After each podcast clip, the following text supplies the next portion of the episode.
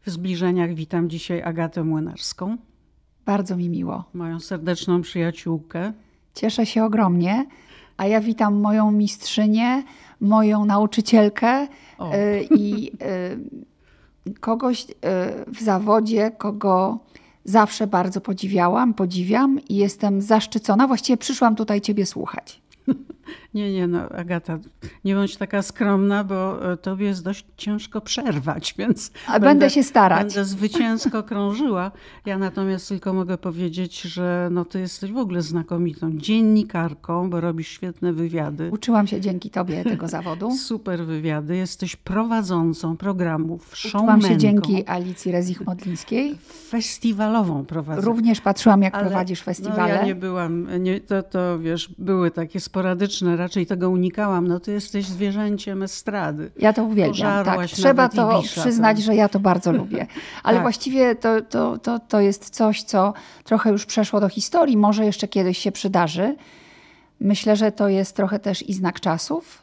Mhm. Y, estrada mm, jest miejscem, w którym spełniają się głównie ludzie młodzi, a ja myślę, że mm, jest doskonałym miejscem również dla ludzi w każdym wieku. Więc mam nadzieję, że ci, którzy y, wymyślają koncerty, zrozumieją, że osoby, za którymi niesie się pewna historia, mają coś do powiedzenia ze sceny i mogą połączyć parę pokoleń. No, z tym telewizja polska, w ogóle media mają duży kłopot e, od dawna. No, no nie tylko tele... no tak, no, telewizja szczególnie... polska rozumiemy telewizja publiczna, tak? Czyli tak, telewizja ale państwowa, ale w ogóle telewizja, tak. Telewizje absolutnie nie, nie, nie, nie, nie rozumieją tego, że im bardziej dojrzały prowadzący, tak zwany grey head, to się tak nazywa. Ale my nie musimy być grey head, bo my mamy farbę. No ale mogłyby być grejowate. To oni mają największą e, wartość, oni mają doświadczenie. E, publiczność ufa takim osobom, no są bezcenne. To znaczy, Patrz, wiesz... Barbara Walters 85 lat, jak skończyła. Czy ta Joan Rivers też po 80. Tak, to znaczy Publiczność wiesz... zachwycała się, jak one się zmieniają pod wpływem operacji plastycznych, jakie zęby. Czy też e, rydwanu czasu, który przez nie przejeżdża. Tak, Ale tak. Wiesz, Ale ja myślę, że... Nie, nie wiesz, z naganą, że Ja myślę, że to jest coś innego. Poza tym, że obserwujesz, e, jak bliska ci osoba, bo osoby, które występują przez powiedzmy, nie wiem, 30, 40 lat, droga Alicjo, tak jak my, no, stają się bliskie widzom i to jest chyba najpiękniejsza część naszego zawodu. I zaufanie mają też wśród gości. Natomiast też myślę... Na pewno to masz w programie, prawda? Jak przychodzą goście, e, dzisiaj na przykład już w poważnym wieku, ale kiedyś zaczynali u mnie w jakimś programie, czy w Wieczór z Alicją najczęściej, czy w dwójce jeszcze wcześniej. My się witamy jak starzy przyjaciele. To prawda. Ja jakby znam dalszy ciąg ich historii od początku, więc oni też mają ogromne zaufanie. Ja teraz nagrywam taki program, w którym właśnie spotykam się z gwiazdami i między innymi w jednym z odcinków byli bracia Golec. I zapowiadając ich, y, mówiłam, że wiem o nich prawdopodobnie to, czego może oni już nie chcą pamiętać, ponieważ byli moimi pierwszymi gośćmi. Y, w, nie, tak, to znaczy, ja byłam ich pierwszym wywiadem w życiu. O, może tak. O. Czyli oni po raz pierwszy przyszli do telewizji, do dwójki właśnie do mnie i przynieśli te swoje instrumenty i mówili o tym, jak z Milówki wyruszyli, prawda, w wielki świat. I to był ich pierwszy profesjonalny, duży telewizyjny wywiad. Ja pamiętam całe y, otoczenie tej sytuacji, oni już tego nie pamiętali. Jakoś ja wyjątkowo to zapamiętałam i, i oczywiście mogłam sięgnąć do, do tego swojego małego archiwum pamięci. Natomiast chciałabym wrócić do tego, co mówiłaś wcześniej. Otóż mm, myślę, że estrada to jest taki bardzo specyficzny gatunek sztuki, bardzo, bardzo, bardzo trudny, trudny, o czym trudny. nie wszyscy wiedzą, który sprowadza się do tego, co dzieje się tu i teraz między sceną a publicznością, między tym, co daje z siebie artysta, ale również daje z siebie prowadzący, który, że zacytuję pana profesora Kazimierza Rudzkiego, jest jak biustonosz i służy do podtrzymywania. I e, ten e, już pewnie Wspaniały. młodsza część widowni tego nie wie, wybitny profesor, aktor, e, profesor ze szkoły teatralnej. Wielbiciel twojego taty, pamiętam jak Tak, no ale nie, nie, nie sięgajmy... powiedział mi, że Rudzki jak szli, szli jakąś tam ulicą i mówi tak, zobacz, zobacz tego młodego, przystojnego człowieka. To jest wybitny artysta, to będzie wybitny piosenkarz, tekściarz. Boże, jak on się pięknie wypowiadał. Tak, ale nie zamieniajmy się w piernikalia, o. tylko ja lubię rzu rzućmy, rzućmy taki spot na estradę i wyobraźmy sobie, że na scenie festiwalowej nie robimy tylko dyskoteki i szybkich, bardzo krótkich zapowiedzi, ale pojawia się ktoś, kto pamięta tę scenę sprzed 10, 20 czy nawet 30 lat, fajnie wygląda, może nawet trochę cycki pokazać, mhm. żeby zwiększyć oglądalność, ale ma też coś do powiedzenia.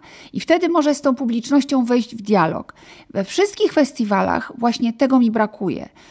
Obserwuję wyuczone krótkie teksty tak krótkie jak sukienki, w których występują osoby prowadzące. Przy czym są piękne, są sprawne, świetnie wyglądają, ale nie mają historii, która za nimi stoi, żeby nawiązać kontakt z publicznością taki, który pozwoli stworzyć tę wartość dodaną, która jest w festiwalu albo w jakimś koncercie. No chyba, że jesteś Joanną Kołaczkowską, e, która wiesz, wchodzi, nie ma aż tak długiej historii za sobą. Ale to ale jest inny paragraf. Joanna Kołaczkowska jest z paragrafu kabaret. Mhm. Ja mówię, bo przedstawiłaś mnie tu jako osobę prowadzącą, która prowadziła festiwale podobnie jak ty. I mam wrażenie, że ta scena estradowa bardzo szybko wyrzuca osoby właśnie Y, trochę starsze, dojrzalsze, a mogłaby do nich sięgnąć. I tu pewnie nie wiem, czy nas ktoś będzie y, słuchał, kto się tym w ogóle interesuje zjawiskiem, jakim jest sztuka estradowa, ale myślę, że możemy sobie wyobrazić fajny koncert, który prowadzą starsza dziewczyna, czyli na przykład ty lub ja, Mhm. Czy na, na, przykład y, fajna jakaś młoda albo młody chłopak, taki duet, czy taka, takie potrójne prowadzenie, które jest takim dwugłosem, trójgłosem, który prowadzi nas przez historię muzyki w sposób śmieszny, wesoły, lekki i przyjemny. Tego mi brakuje. Hmm. Ja wracam teraz do tego momentu, kiedy Ciebie zobaczyłam po raz pierwszy na antenie. Wiedziałam, że jesteś córką. Było to zastępstwo za Ciebie. Było to zastępstwo za mnie, tak. Ty weszłaś za mnie e, i bardzo dobrze, że mogłaś wejść za mnie, bo ja szłam już gdzieś dalej. E, I Chociaż byłaś wtedy chora. Tak, ale wiesz, ja Ciebie pamiętam bardziej z e, Rób ta, co chce ta. Ty miałaś te tam swoje monologi. No tak, to już było po zastępstwie Y, za Alicję Rezich Tak, prezenterka to jest jedno, ale jak ciebie zobaczyłam w tym Rób ta, co chce, tak, bo taka sympatyczna, ładna, zwariowana, ewidentnie mówiąca swoim tekstem. Wiesz, co się czuje, to, tego zawsze mi brakuje u prowadzących, mówić swoim tekstem. No ja byłam zachwycona i sobie pomyślałam, Boże, tylko żeby ona tę osobowość utrzymała i też przeniosła ją na prowadzenie prawda? Żeby nie została tak Za to mi się trochę oberwało, wiesz, Alu. Szlifowana. Trzeba się było szlifować jednak, dlatego że my jesteśmy wsadzani do pewnych szufladek, do, do pewnych, e, przypisywani do pewnych stereotypów. Więc jak szykowałam się na zastępstwo za Alicję Rezich-Modlińską, to wiedziałam, że przede wszystkim muszę znaleźć e, adekwatne klipsy lub kolczyki, żeby mieć to, co ty zawsze też miałaś w uszach. I to mi zajęło bardzo dużo czasu. Pożyczyłam je od y, mojej mamy. I pamiętam bardzo dobrze, pożyczyłam marynarkę w szkocką kratę, bo wiedziałam, że to będzie nawiązywało do Twojego mhm. stylu, do Twojej klasy, do Twojej erudycji, do Twojego wykształcenia, do tego języka angielskiego, którym Marynarka błyszczałaś. w kratę z erudycją się kojarzy. Tak, wiesz, że to Super. była taka szkocka marynara ze złotymi mhm. guzikami, no, tak zwany taki... Black Watch, czyli granatowo-zielono-czarna krata. I wydawa... ja to bardzo dobrze pamiętam, bo wydawało mi się, że tak, tak by się Ala ubrała. To, to mhm. jest na, na jej poziomie. Taki benchmark Mhm. miałam dzięki tobie. I do tego y, jakaś czarna mini spódnica i to właściwie jakiś tam mhm. spód czarny i te klipsy. I ja nie byłam wtedy sobą. Ja szukałam siebie. Ja wiedziałam, że muszę być taka jak. Natomiast w Rób ta, co chce ta, mogłam y, wyjąć korek z butelki i wystrzelić y, szampana po to, żeby poczuć całą siłę, która we mnie jest. I potem chciałam to przenieść i strasznie dostałam w cztery litery. I od szefostwa, i od publiczności. Mamy dosyć młynarskiej, która macha rękami. Mamy dosyć młynarskiej, która tak się ekscytuje. Nina mówiła do mnie, Nina Terentiew, nasza ówczesna szefowa. Dosyć tej egzaltacji. Prawda? Więc ja tak y, szukałam sposobu na to, żeby znaleźć siebie. Pamiętam, jak ubrałam, jak się ubrałam w dżinsy, białą koszulę e, i zawiązałam bandanę. I w ten sposób prowadziłam e, zresztą wywiad w dwójce z Bobem Geldofem, co też było dla mnie takim dążeniem ku stylowi Alicji Rezich-Modlińskiej. I y, świetnie się czułam w tym stylu. I potem dowiedziałam się, że nie robię programu 5, 10, 15 dla dzieci, tylko jestem prezenterką dwójki, muszę wyglądać szacownie. Że hola, hola, nie tak sobie to wyobrażamy. Więc. Ale wiesz co, to, co ja przeżyłam, to y, od początku byłam tępiona od początku. Jak występowałam w dwójce, robiłam inne zapowiedzi, bo ja tak, radiowo tak, szłam, wyszłam z trójki, mówiłam swobodnie, opowiadałam historię, nie ograniczałam się do a teraz za chwilę film pod tytułem w reżyserii zagrają. Tak, tylko wykroczyłam poza to i były anegdoty e, i opowieści cały czas mi się za to dostawało. Potrafił ówczesny dyrektor, już slituje się nad jego nazwiskiem, potrafił dzwonić w trakcie dyżuru, ja miałam wejścia na żywo i mnie karcić, żebym tak nie gadała dużo, żebym siedziała prosto. Dla niego to było najważniejsze. Chociaż się, że też miałam te telefony. I słuchaj, to ja pewnie nie był ten sam dyrektor, ale tak gada. samo odbierałam te telefony.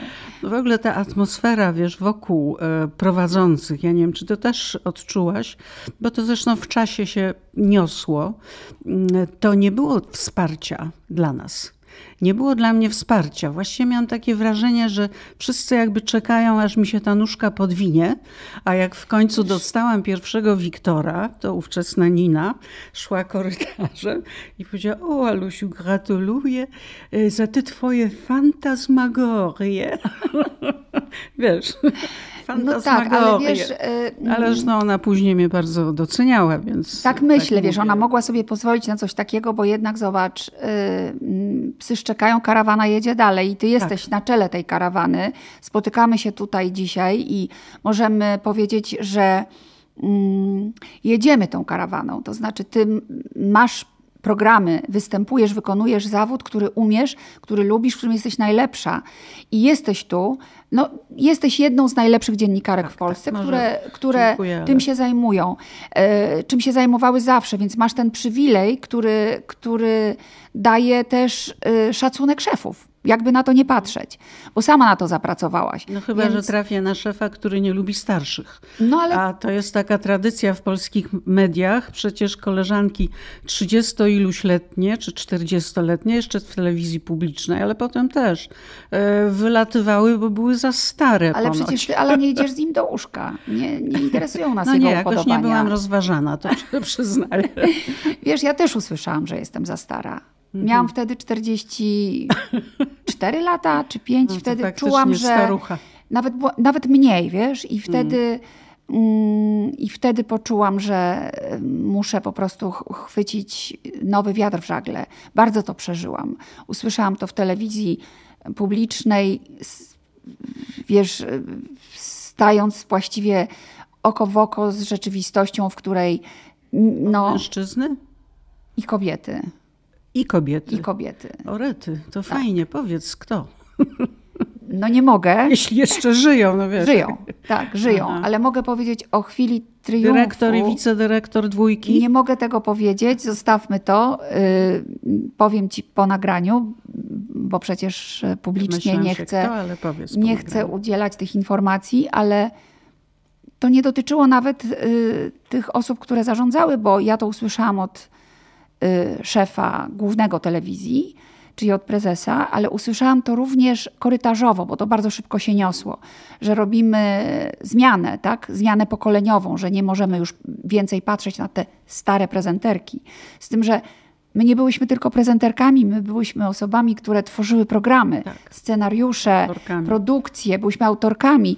E, To nie można nas e, Wymyślałyśmy programy. nie można nas e, zdefiniować jako paprotki, która była syntezatorem Mhm. mowy, która mówiła o tym, że zaprasza na program, prawda? No bo siedziałyśmy I godzinami. siedzi prosto oczywiście. Sie, oczywiście. Siedziałyśmy na montażach, e, pisałyśmy scenariusze, miałyśmy masę kontaktów, tworzyłyśmy programy. I osoby, które przychodzą nowe do telewizji, nie zdają sobie z tego sprawy, jak bardzo trudno jest to zrobić. Jak bardzo trudno jest wypracować ten know-how, tę wiedzę, ten kalendarz, tę wiarygodność, to zaufanie.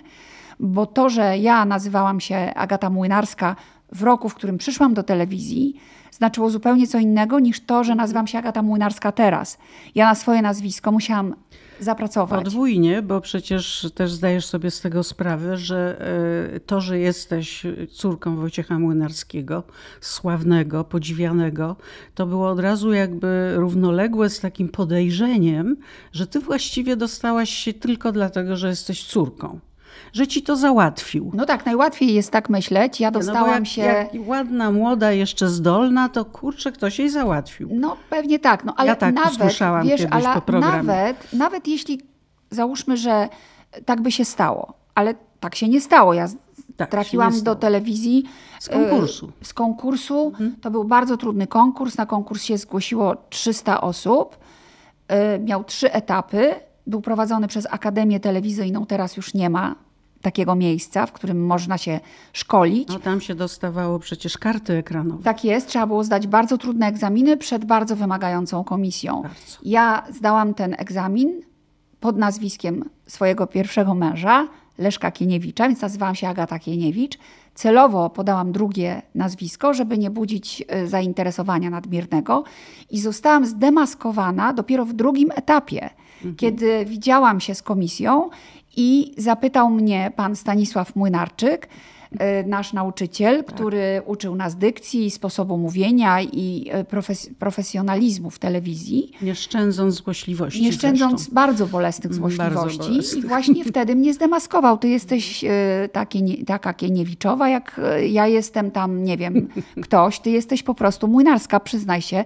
Jesteś córką Wojtka Młynarskiego, bo jesteś z niego skórą zdartą. Mhm. No i to mnie bardzo wyprowadziło z równowagi i potem już był dalszy ciąg. I od tamtego momentu ja musiałam udowodnić, że po pierwsze je, jestem kimś, kto zasługuje na własne oceny, nie poprzez ojca, więc to było bardzo trudne. Ale nawet jeżeli by było tak, że ktoś ci coś załatwia, ułatwia, bo zdarza się tak, nie zakłamujmy rzeczywistości. Bywa, że ktoś do kogoś zadzwoni, powie, wiesz, moja córka skończyła takie studia, szuka pracy, przyjrzyj się jej. Ja uważam, że nie ma w tym nic złego. Można się spotkać z taką osobą, wysłuchać, przeczytać jej y, curriculum vitae, przeczytać, zobaczyć, dowiedzieć się i wtedy podjąć decyzję, mm, co dalej z takim gagatkiem robimy. I, I tak potem to widz to weryfikuje. No Życie to weryfikuje. To jest, to jest, e, Widz tak. ma To nie nieograniczoną oczywiste. władzę. To Widz ma pilota. To nie Tak. jest tak, że ja, dlatego że jestem młynarska, mój ojciec go przy, przykuje do pilota Tak. i będzie trzymał jego rękę na tych programach, w których występuje młynarska, a dyrekcja zobaczy, o, jaką mamy oglądalność na młynarskiej. Nie, młynarska Nie musi zrobić tylko, to tam sama. był jeszcze wtedy taki dział e, korespondencji, listów. Otóż po wejściu od razu pisali widzowie i po prostu wiesz. Nie ma zmiłuj. Nie było zmiłuj Nie ma zmiłuj. żadnego. Także nawet jak ktoś komuś załatwił, że siadł przed kamerą, to nie było siły, żeby się nie wywrócił, bo albo umiesz, albo nie. Albo To znaczy, dar, może być tak, nie. że możesz jeszcze chcieć się nauczyć. W moim przypadku akurat było to przejście przez trzy etapy tego bardzo trudnego egzaminu. Ostatni etap był najtrudniejszy. Był to etap praktyczny, trwał dwa tygodnie. To były szkolenia w studiu telewizyjnym wiadomości, bo my szykowaliśmy się do zmiany ekipy z czasów dawnych do czasów nowych, czyli to był rok 89. Trudno o bardziej wymowną datę. I my szykowaliśmy się do odświeżenia, w ogóle do nowej odsłony w rzeczywistości, w której jeszcze w ogóle nie wiedzieliśmy, jak będzie. Tak. I tak się stało, że do samych wiadomości ja nie dostałam się, ponieważ wiadomości nie wybrały mnie. Z dwóch powodów. Po pierwsze, dlatego, że byłam jeszcze na studiach i nie mogli podpisać ze mną umowy o pracę. Ja byłam wtedy na trzecim roku. A y, między trzecim a czwartym, bo ja miałam wtedy urlop y, macierzyński i miałam indywidualny No, tok studiów. Ja miałam dwoje dzieci na studiach. dwóch synków I szykowałam się do pisania pracy magisterskiej. I powiem Ci szczerze, że ja w ogóle tego nie żałuję, ponieważ ja zrobiłam pracę magisterską, mogłam y, doszkolić się u pana Stanisława Młynarczyka, ale wiedziałam, że przyjdzie mój czas. I mój czas przyszedł bardzo szybko, ponieważ zgłoszono się do mnie z prośbą o to, żeby zasilić szeregi dziennika Obserwator, który pojawił się w dwójce bodaj 90 roku, który tak szybko powstał, jak zniknął. Niemniej składał się w dużej mierze z ludzi, którzy przeszli przez te szkolenia. Tak, tak. Więc nie można powiedzieć, że my byliśmy znikąd. Ja pamiętam bardzo dobrze mój egzamin na kartę ekranową, gdzie na ugiętych nogach i z trzęsącymi się rękoma rozmawiałam z komisją, zadawano mi bardzo trudne pytania, dostawałam bardzo trudne teksty do przeczytania Zadania. Zadania, musiałam streścić tekst w minutę, musiałam powiedzieć o czym jest, musiałam postawić do niego pytania. To nie było tak, jak jest teraz, że wpadasz jak bomba do studia i, i, i już ci biją brawo. To była bardzo trudna praca, której się podjęłam i miałam bardzo dużo do zrobienia. Miałam takie dwa skoki w swoim życiu. Pierwszym właśnie była praca z panem Stanisławem Młynarczykiem w studio radiowym, gdzie pracowaliśmy nad głosem, nad pauzą, nad sposobem mówienia, nad, Patrz. nad tym, A ja głos miałam już radiowy, więc... a ja nie, ja miałam taki głosik i zawsze on mówił, że nigdy nie będę wiarygodna, jeżeli będę mówić takim głosem. Więc A można no ja byłam wtedy, obniżyć. wiesz, miałam 25 lat i pracowaliśmy nad pauzą, nad niezagadywaniem widza, słuchacza, nad patrzeniem mu prosto w oczy, nad tym, żeby nie mądralować, żeby wiedzieć, jakie pytania stawiać. Tak. I właśnie, i żeby nie bać się O, tego o oddechu. Stanisławie Młynarczyku można bez końca. Ja kiedyś e, zostałam przez niego totalnie zniszczona. To już było przed końcem tego całego naszego kursu, Też nazwijmy mnie, to. też mnie zniszczył. Mnie po prostu tak zniszczył. Pamiętam, siedzieliśmy przy stoliku i on e, tłumaczył mi, że że ja jestem beznadziejna. E, Ja mówię, dobrze, no to ja nie, nie będę już kończyła tego kursu. A on, nie, nie, nie, nie, nie, no ko- kończ. No ale to dlaczego pan mi mówi, że jestem beznadziejna? A on mówi, no bo ty jesteś za ładna. A ładnym to się zawsze udaje. Albo myślą, że rządzą, bo są ładni. On mnie za urodę dyskryminował. No to słuchaj, nie to komplement. Brak, nie za brak, tylko za urodę. A tymczasem po, podobno do telewizji przez urodę się dostają, a ja wręcz przeciwnie. Także to były zabawne czasy. Ale chciałam też wspomnieć o tym, e, co było takim naj, najbardziej dojmującym, głębokim przeżyciem e, dla ciebie w twojej pracy, jakimś przełomem totalnym, kiedy poczułaś, że poszłaś jakby e, wyżej o jeden etap. E, Takie skoki milowe bywają, prawda? Na pewno bardzo ważnym doświadczeniem dla mnie była Wielka Orkiestra Świątecznej Pomocy. To bezdyskusyjnie. No to Dlatego, że woda. wiedziałam o tym, że uczestniczę w czymś, co zmienia historię telewizji zmienia oblicze Polski, jakkolwiek to patetycznie brzmi.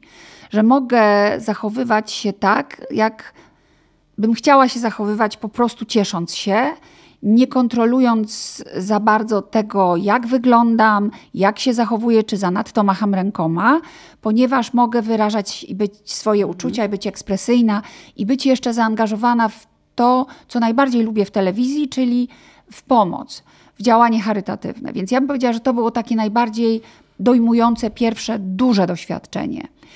Ale powiem Ci zupełnie mm, zaskakująco może, że dla mnie największym moim skokiem telewizyjnym był efekt pracy na terapii. Gdybym nie poszła na terapię, która była mi niezbędna, I żebym 20 mogła, tak, żebym mogła stanąć na własnych nogach i poczuć siłę przyciągania ziemi, jaką daje mi po prostu to, co mam w sobie w środku, tę moją siłę, że te dwie siły jakoś ze sobą się przyciągają, moja własna i, i ta, która, ta grawitacyjna. Bo dzięki terapii, oprócz tego, że w moim prywatnym życiu nastąpiły nieprawdopodobne zmiany na korzyść, że zmieniła się jakość mojego życia, to ja stałam się lepszą dziennikarką. I od momentu, kiedy zaczęłam czuć efekty terapii, zaczęła się zmieniać moja praca zawodowa. No bo I zaczęłam, trema, wiesz, nie, to nie jest nawet nie, trema. nie, ale tylko chcę y, w- dodać, że trema polega na tym, że się lękasz. Lękasz się, bo czujesz się bezwartościowa. Terapia zwykle przywraca wartość i wtedy po prostu czujesz się silniejsza. Być może to był jeden z tych punktów. Wiesz, co, to nie miało związku z tremą. To raczej miało związek z umiejętnością dokonywania wyborów i ze stawianiem granic oraz z takim przekazem, który jest nawet poza werbalny. On płynie z mowy ciała, ze wszystkiego, co ty sobą reprezentujesz, że jesteś gotowa na coś więcej. I pewnie nie przyszłaby ta propozycja, gdybym nie zrobiła portalu dla kobiet, gdybym nie zawalczyła o coś własnego, własny kawałek podłogi, bo w ogóle bym nie czuła, że mogę podejść do tego, że mogę poprosić o więcej. I prawdopodobnie nie dostałabym propozycji programu Świat się kręci, który przez trzy lata prowadziłam od poniedziałku do piątku. Nawet raz byłam gościem, pamiętam. I żadna wcześniej dziennikarka w publicznej telewizji czegoś takiego nie zrobiła, ponieważ takiego programu, tak trudnego programu, nie prowadziła wcześniej kobieta. Zresztą usłyszałam od mojego kolegi ze studiów, Rafała Ziemkiewicza, że nie wróży mi powodzenia, ponieważ blondynka, która e, chce poprowadzić program, w którym jest mowa o polityce, e, który łączy w sobie różne, który łączy w sobie różne To źle, źle. No z góry wiesz, wiadomo, no że różne bardzo poważne treści. Wchodzi w nie swoje buty. To są to męskie buty. Nieurodziwy, trochę Tak. otyły i nudny facet, facet. Mhm. zawsze oczywiście jak najbardziej może o tym y, rozmawiać. No, życie pokazało, że jest inaczej i naprawdę z wielką radością gościłam przy stole po jednej stronie Rafała Ziemkiewicza, a po drugiej stronie mm, Sławka Sierakowskiego. Wtedy jeszcze taka rozmowa była możliwa w telewizji publicznej. tak, Teraz już to jest niemożliwe. Nie mieliśmy, y, wydaje mi się, lepszego czasu w telewizji publicznej wtedy, jak, jak ten czas, ale kiedy my pracowałyśmy. Kiedy Tak. przez te wiele lat mogłyśmy robić tak bardzo różne rzeczy. Boże, gości z całego Gości świata. z całego świata, nikt nas nie niezwykłe. pytał, jak chcemy to robić. Otwarcie tak. polskiego rynku. Wszyscy chcieli u nas występować. Tak, więc ja myślę, że, reżyserzy. że wierzę w to głęboko, że Gwiazdy. jeszcze taka telewizja publiczna może kiedyś wróci, to znaczy taka, w której mieszczą się, y, mieści się szansa rozmowy każdego z każdym, ale ja te trzy lata uważam za najważniejszy czas w moim zawodowym dorobku, Mhm. ponieważ skoczyłam na głowę do basenu, w którym nie byłam pewna, czy jest woda. No tak, tak, tak. No pamiętam, miałaś też czytnik.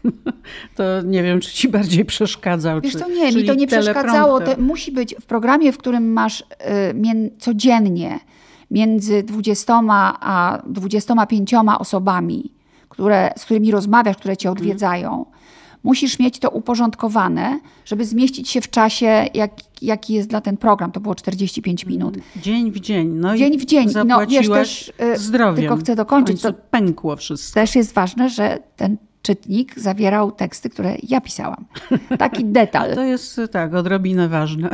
No w każdym razie pewnego znaczenia. dnia, czy odkryłaś, że zaczynasz cierpieć w trakcie e, emisji, w trakcie programu i potem i nagle stwierdziłaś, że już więcej nie. Tak było właśnie w programie Świat się kręci, tak. No Bo, bo okazało Ale się, jednak prowadziłaś pomimo bólu. wiesz, dlatego, że ta lampka na kamerze, którą dobrze Powoduje znasz, czerwona, powoduje, adrenaliny. że to jest tak jak zastrzyk narkotyku. tak. I nie ma co tutaj się zakłamywać. To jest coś, co powoduje tak nieprawdopodobny rzut e, endorfin i adrenaliny, że nie czujesz bólu. Tylko potem ta, ta, ta, ta lampka gasła i trzeba było wrócić do normalnego życia. I wtedy po trzech latach prowadzenia tego programu, a ja miałam masę problemów podczas prowadzenia tego programu, związanego po prostu z różnymi innymi sprawami, które toczyły się w życiu. Jak to bywa?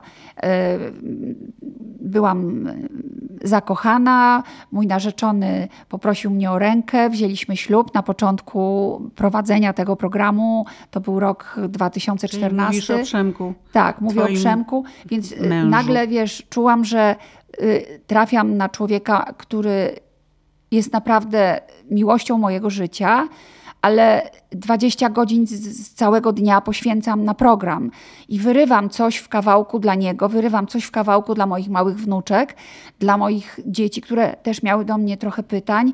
I dla innych y, spraw, jak przyjaciele, dla no, życia po prostu, tego, co jest poza studiem telewizyjnym. Ponieważ brałam ogromną odpowiedzialność za ten program, więc miałam poczucie, że muszę się w pełni w ten program zaangażować. I wtedy, wtedy mój organizm po prostu wysiadł. Wysiadł. E, no tak, ale ty nie byłabyś sobą, gdybyś właśnie tego cierpienia, bólu, leczenia się nie przeniosła na pomoc, na działalność. E, Właściwie całe życie starałaś się pomóc. No, choćby twoje dwie córki adoptowane. Zawsze miałaś wielkie serce i angażowałaś się we wszystko, e, co dawało ludziom jakąś właśnie e, nadzieję, że można lepiej, prawda? I tutaj też zaczęłaś bardzo głośno i szeroko mówić o tym, co znaczy dobra diagnoza, co znaczy dobre leczenie.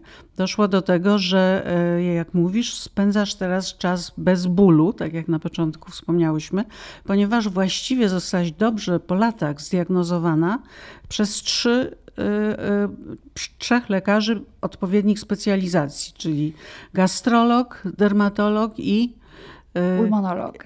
I pulmonolog. To no znaczy, właśnie. wiesz, to no jest szerszy... miałeś zapalenia atopowe skóry. Nie, posłuchaj, ale to jest szerszy problem. Ja to bardzo, bo to tak się wydaje. Aha. Ja to bardzo szybko powiem. Ja y, urodziłam się y, właściwie, można powiedzieć, z pewnym obciążeniem w stosunku, w kierunku do, do chorób autoimmunologicznych.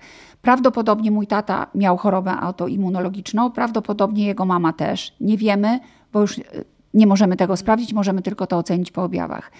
Ja bardzo szybko zaczęłam chorować na astmę wieku dziecięcego. W astmie wieku dziecięcego zaczęłam bardzo szybko mieć różne infekcje bakteryjne i tak dalej, bo to jedno ciągnie drugie. Potem zaczęły się problemy związane ze skórą, jeszcze je pamiętam z czasów dzieciństwa, a potem przyszedł czas długiego okresu studiów, kiedy rodziłam dzieci, nie miałam astmy, ponieważ w okresie hormonalnym miałam to szczęście, że ta astma minęła. I ona potem, jak urodziłam dzieci, wróciła ze zdwojoną siłą. Dusiłam się potwornie. I chodziłam od lekarza do lekarza, żeby spróbować zapanować nad moją dusznością. Ja miałam taki, wiesz, przyduszony oddech, używałam leki wziewne i było to właściwie no, coś, co mi bardzo pracę utrudniało. Mniej więcej mając 35 lat, zaczęłam się tak potwornie drapać, że cała skóra stała się polem właściwie walki.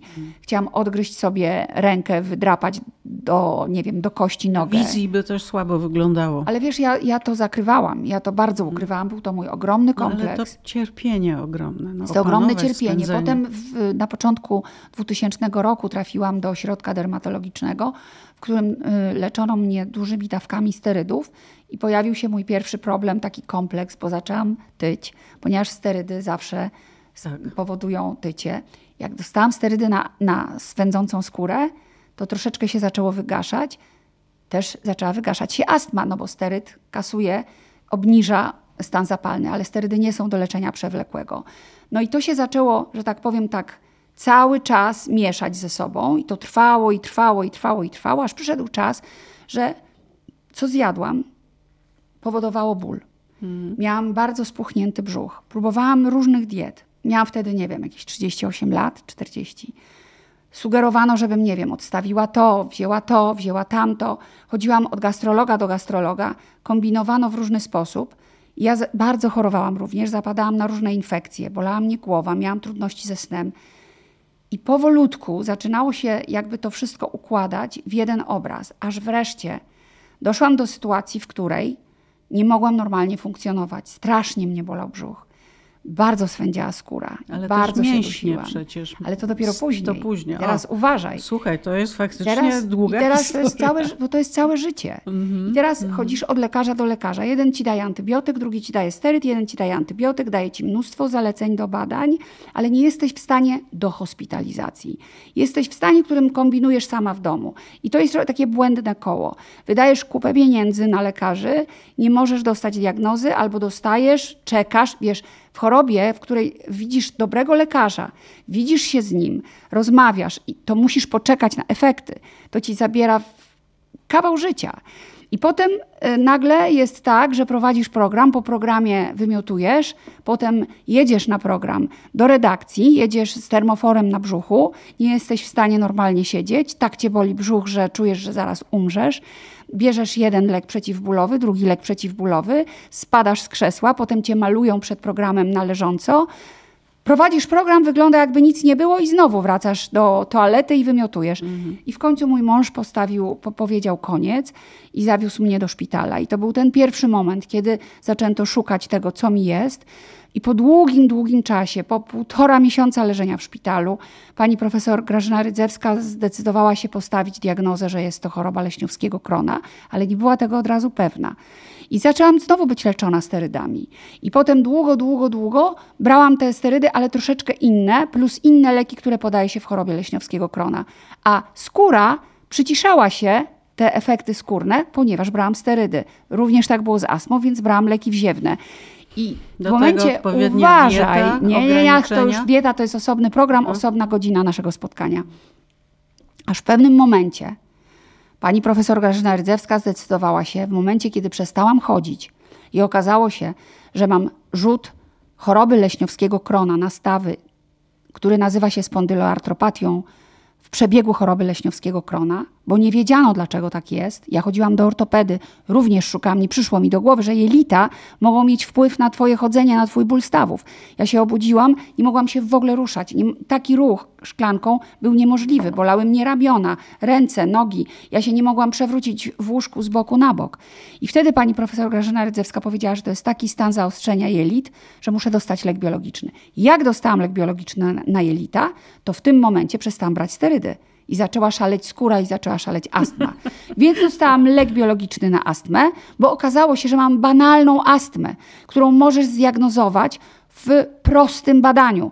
I nie rozumiem, dlaczego przez 40 lat byłam niezdiagnozowana w kierunku astmy. Okazuje się, że mam po prostu zwykłą astmę eozynofilową, czyli mam podwyższone eozynofile, co możesz zbadać, jutro będziesz to wiedziała. I na to jest lek biologiczny, który w dwa dni zlikwidował moją duszność. I dostałam jeszcze trzeci lek biologiczny na skórę, która po prostu szalała sobie na własną, że tak powiem, rękę i wytwarzała na moim ciele różne masakryczne historie. I moim, moim ostatnim y, lekiem biologicznym jest lek biologiczny na skórę, na atopowe zapalenie skóry. Więc biorę trzy leki biologiczne i to nie jest wcale tak, że już cię nie boli, już jesteś. Yy, w ogóle, mm. czy ty jesteś chora, ty jakaś, jakiś wydziwiasz, mm. świetnie wyglądasz. To jest wynik gigantycznej pracy poszukiwawczej lekarzy, mojej desperackiej walki o dobrą diagnozę, która wiązała się też ze zdobywaniem wiedzy, bo ja sama szukałam tego. Niestety to nie jest tak, że pójdziesz tak, do lekarza. Muszę, wiesz, spra sprawdzić ten twój e, słownik, bo co trzecie określenie. Ale wiesz, pójdziesz do, widzisz, znajome. bo pójdziesz do lekarza i mu wierzysz. Mhm. No i co? I 40 lat jesteś źle leczona. Ja w astmie dostawałam informację, musi pani brać leki, zażywać życia. I ja mhm. żyłam z myślą, och, wspaniale, do końca życia biorę leki, zażywam życia, tylko dusiłam się coraz bardziej. Mhm. Ten pan lekarz nie powiedział mi, ten pulmonolog, że proszę zrobić morfologię i zobaczymy, jak wyglądają pani eozynofile, bo pani ma tutaj taki zespół chorob, choroby autoimmunologicznej. Nie było łączenia kropek. Tak. I to działo się w Warszawie.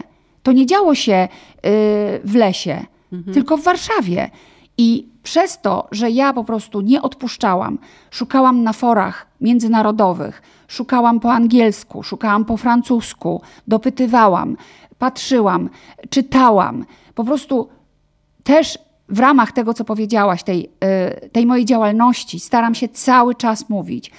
Y, powtarzać to, co mówi pani profesor Rydzewska. Tak, jesteś niewygodnym pacjentem, mhm. ale tylko taki pacjent jest przez nas traktowany jako pacjent, z którym możemy nawiązać kontakt. Ponieważ to jest pacjent, który jest trudny, bo dopytuje. Ja na przykład zaczęłam prowadzić dziennik moich, mojej choroby jakie leki, co i jak, to nie kosztuje wielkiego, wielkiej pracy. To, to zabiera sekundę. To wymaga pewnej rutyny, ale w ramach tej rutyny uczysz się, że musisz 20 minut dziennie ćwiczyć, że musisz zamiast kupić sobie torebkę, wydać pieniądze na masaż. Że po prostu nie ma, nie ma litości. Można teraz y, ubolewać, jęczeć i mówić, wszystko powinno być na NFZ. No powinno. No to idźmy na wybory, głosujmy, zmieniajmy to. Tak, to, to, to bardzo ważne hasło. No, to, to róbmy to. Ale na razie tak nie jest. To co, ja mam mm, całe życie narzekać, czy wziąć sprawę w swoje ręce? I mogę się podzielić tą wiedzą i ja się wcale nie oburzam, jeżeli ja czytam, bo pani to ma lepiej, bo pani wszystko dostała, bo to nie jest dla mnie w ogóle partner do rozmowy. Dla mnie partnerem do rozmowy jest dziewczyna, którą spotkałam 6 września na badaniu kontrolnym e, w szpitalu e, e, na oddziale leków, podawania poradni leków biologicznych na, w chorobie leśniowskiego krona, na gastrologii. I podchodzi do mnie przemiła, śliczna dziewczyna i mówi, takie ma okulary jak ja i jak Jolanta Kwaśniewska. I mówi, pani Agato, przepraszam, ale ja jestem pani followerską, followuję panią na Instagramie i zaczęło się od tego, że marzyłam o tym, żeby mieć takie okulary jak pani. No, patrzę, że ma takie okulary jak ja. A potem mówi, ale potem zobaczyłam, zaczęłam czytać, że pani choruje na chorobę leśniowskiego krona i poszłam pani śladem. Przyjeżdża z Gdyni, sama wszystko zrobiła. Doszła do każdego punktu, o którym ja mówię, sama. I spotkałyśmy się pod kroplówką na oddziale. Mhm. I ona powiedziała: Dziękuję, dziękuję ci, że, że mogłam tu dojść, tak? Jesteśmy w kontakcie cały czas. To wzruszające spotkanie. Albo na przykład, jak byłam w bardzo ciężkim stanie, nie chodziłam, pisałam o tym też w mediach społecznościowych i napisał do mnie chłopak. Y, Pani Agato, przez lata brałem ten sam lek biologiczny co pani, By, byłem w bardzo ciężkim stanie, miałem reumatoidalne zapalenie stawów, nie chodziłem. Miałem, lekarze powiedzieli, że grozi mi wózek. Chciałem pani zasugerować panią doktor Bednarczyk-Witoszek, która zajmuje się leczeniem jedzeniem, dietą, jest laryngologiem, lekarzem wykształconym i zajmuje się e, jedzeniem. Jestem w świetnej formie, dobrze chodzę, cieszę się z życia. Proszę zadzwonić do niej. On mi nie podał numeru do pani doktor. Zaczęłam szukać w internecie, zobaczyłam jej książkę, znalazłam do niej numer telefonu. Myślę sobie, na rympał zadzwonię. No. I słuchaj, dzwonię do pani doktor Ewy, mówię, dzień dobry, dostałam tutaj, a czy to ta pani Agata Młynarska? Ja mówię, no tak. Po głosie. A, to była kwestia czasu, kiedy pani do mnie zadzwoni. Ja nie zastanawiałam się, czy, tylko kiedy. Bo wszystkie osoby, które szukają rozwiązań, i tak do mnie zadzwonią i mnie znajdą. I ona mi ustawiła jedzenie, i mogę powiedzieć, że to, co ja robię, czyli aktywność fizyczna, terapia, czyli mental, wiesz, ten mindset, który masz w głowie, ćwiczenia, jakaś taka samodyscyplina, ale też bez udręki, bo nie o to chodzi, żeby się udręczać. No ja nie będę Ewą, wiesz... Którą? Lewandowską, Chodakowską. Chodakowską. Chodakowską. Tak, dobra, Ewą Chodakowską. Ale ona chyba Ania. Ania? E, dobra. dobra, Chodakowska Ewa. Wiesz, okay. o kim mówię. Mhm. Okej, okay, nie będę. Y, bo mam prawie 60 lat, więc to jest niemożliwe. Ale mogę być y, w najlepszej wersji swojej, w zgodzie ze sobą, akceptując moją diagnozę i robiąc wszystko, co się da, żeby nie narzekać i żeby maksymalnie wycisnąć z życia, ile się da. Hmm. Ale wiesz, swoją wiarygodność y, też y, potwierdza to, że ty się w ogóle nie wstydzisz swojego wieku. Nie udajesz, prawda? Że, ale Ala, to można sprawdzić. Że no geny, geny. Słuchaj, słuchaj giena to nie, nie wydłubiesz, co raczej dotyczy pewnie bardziej osobowości, może jakiegoś -hmm. poczucia humoru, ale mówiąc szczerze, wiesz, no, czy ja bym chciała mieć znowu 35 lat i usłyszeć, że jestem za stara albo 40? Wiesz, y, nie, to znaczy ja myślę, że mm, tak, chciałabym mieć mm, tę siłę, może tę urodę, którą miałam wtedy, tę taką jasność, blask, który miałam, pewnie tak, ale to się nie da zrobić. Tego nie dasz zrobić. No możesz sobie pójść, zrobić fajną mezoterapię, coś tam wstrzyknąć, dostrzyknąć, co Ale robię. uważasz, że y, mózg, mózg y, przeżywa jakiś wspaniały rozwój. Im, Im jesteś starsza i ci mówią, że o, stara, stara, starzeje się, to mózg jest piękny, jest młody, jest coraz młodszy. Wiesz co, ja dopiero teraz nauczyłam bardziej... się tak naprawdę kolejnego języka. W, w roku pięć, miałam, no nie wiem, miałam 57 lat. Hiszpański. Jak, tak, jak zaczęłam się uczyć hispa, hiszpańskiego. Habla. Sí, yo hablo español. Por supuesto. No bo ty przecież Esto, sí. y, i francuski, i angielski, Znaczy, wiesz, ruski. o angielskim nie mówmy y, w twojej obecności, no, tak? ale Okej, okay? po prostu jestem w stanie rozmawiać, pracować. Myślę, że y, nie będę tutaj szpanować, że mówię świetnie po angielsku, ale y, wszystko, co oglądam, oglądam po angielsku z napisami angielskimi. Miałam kilka razy parę konwersacji, miałam taki moment bardzo trudny, mm. który w ogóle polecam, y, jeśli chodzi o taki rozwój mm, właśnie dla mózgu. Wyobraź sobie, że przyszła do mnie propozycja poprowadzenia międzynarodowej konferencji w Liverpoolu dotyczącej lifestyle'u, w ogóle tego, w jakim będziemy żyć świecie za lat 5, 10, powiedzmy mm 20. Co to będzie za świat? Nie wiem dlaczego. Znalazłam się tam wśród osób, którym zaproponowano prowadzenie dwóch paneli z międzynarodowymi sławami. Ludźmi, którzy mieli na koncie gigantyczne osiągnięcia związane z różnymi firmami, z rozwojem technologii, biznesem związanym z modą, na przykład w Chinach, z, ze sztuczną inteligencją. Że to w ogóle przekraczało moją wyobraźnię. Po angielsku. Po angielsku. I wiesz, ja nie, ja nie miałam gotowości do tego, mhm. ale pomyślałam sobie tak, dlaczego ja mam tego nie zrobić? Ja to zrobię dla siebie, bo to jest dla mnie mm, po prostu jakiś rodzaj takiego impulsu, żeby się jeszcze lepiej nauczyć języka. Więc umówiłam się znakomit, ze znakomitym native speakerem ze szkoły angielskiej, którą znalazłam w ogóle w internecie. Po prostu to się nazywa nauczyciel angielskiego, czy coś takiego, przyjmuje na Saskiej Kępie i w ogóle okazało się, że jest cudownym człowiekiem. I ja z nim usiadłam i zaczęłam nad tym pracować. I on ponagrywał mi te wszystkie pytania, myśmy to porobili, przygotowali, zrobili research, wszystko po angielsku.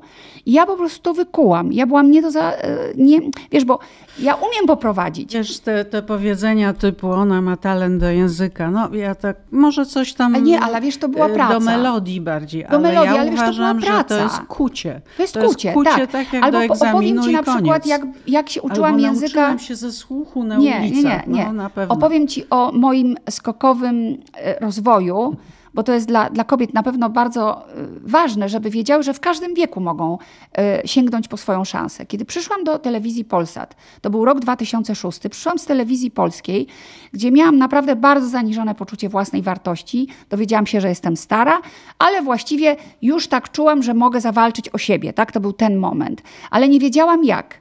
Nie wiedziałam, co mam robić. Już byłam gotowa do tego.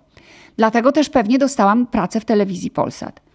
No i potem się okazało, że mogę zaproponować jakieś rozwiązania związane z budowaniem programingu, czyli tego, jak powstają programy. I dowiedziałam się, że wszyscy jeżdżą do Cannes na festiwal, bo tam na festiwalu w Cannes telewizyjnym przedstawiają formaty telewizyjne. A tam mogłaś wymiatać po francusku. Ale właśnie nie, nie tylko, bo tam potrzebny jest angielski. No. Ja nie znam nikogo, nie miałam żadnych kontaktów. A weszłam do mojej szefowej, bo już byłam podbudowana terapią, tym wszystkim, co było mm. wcześniej.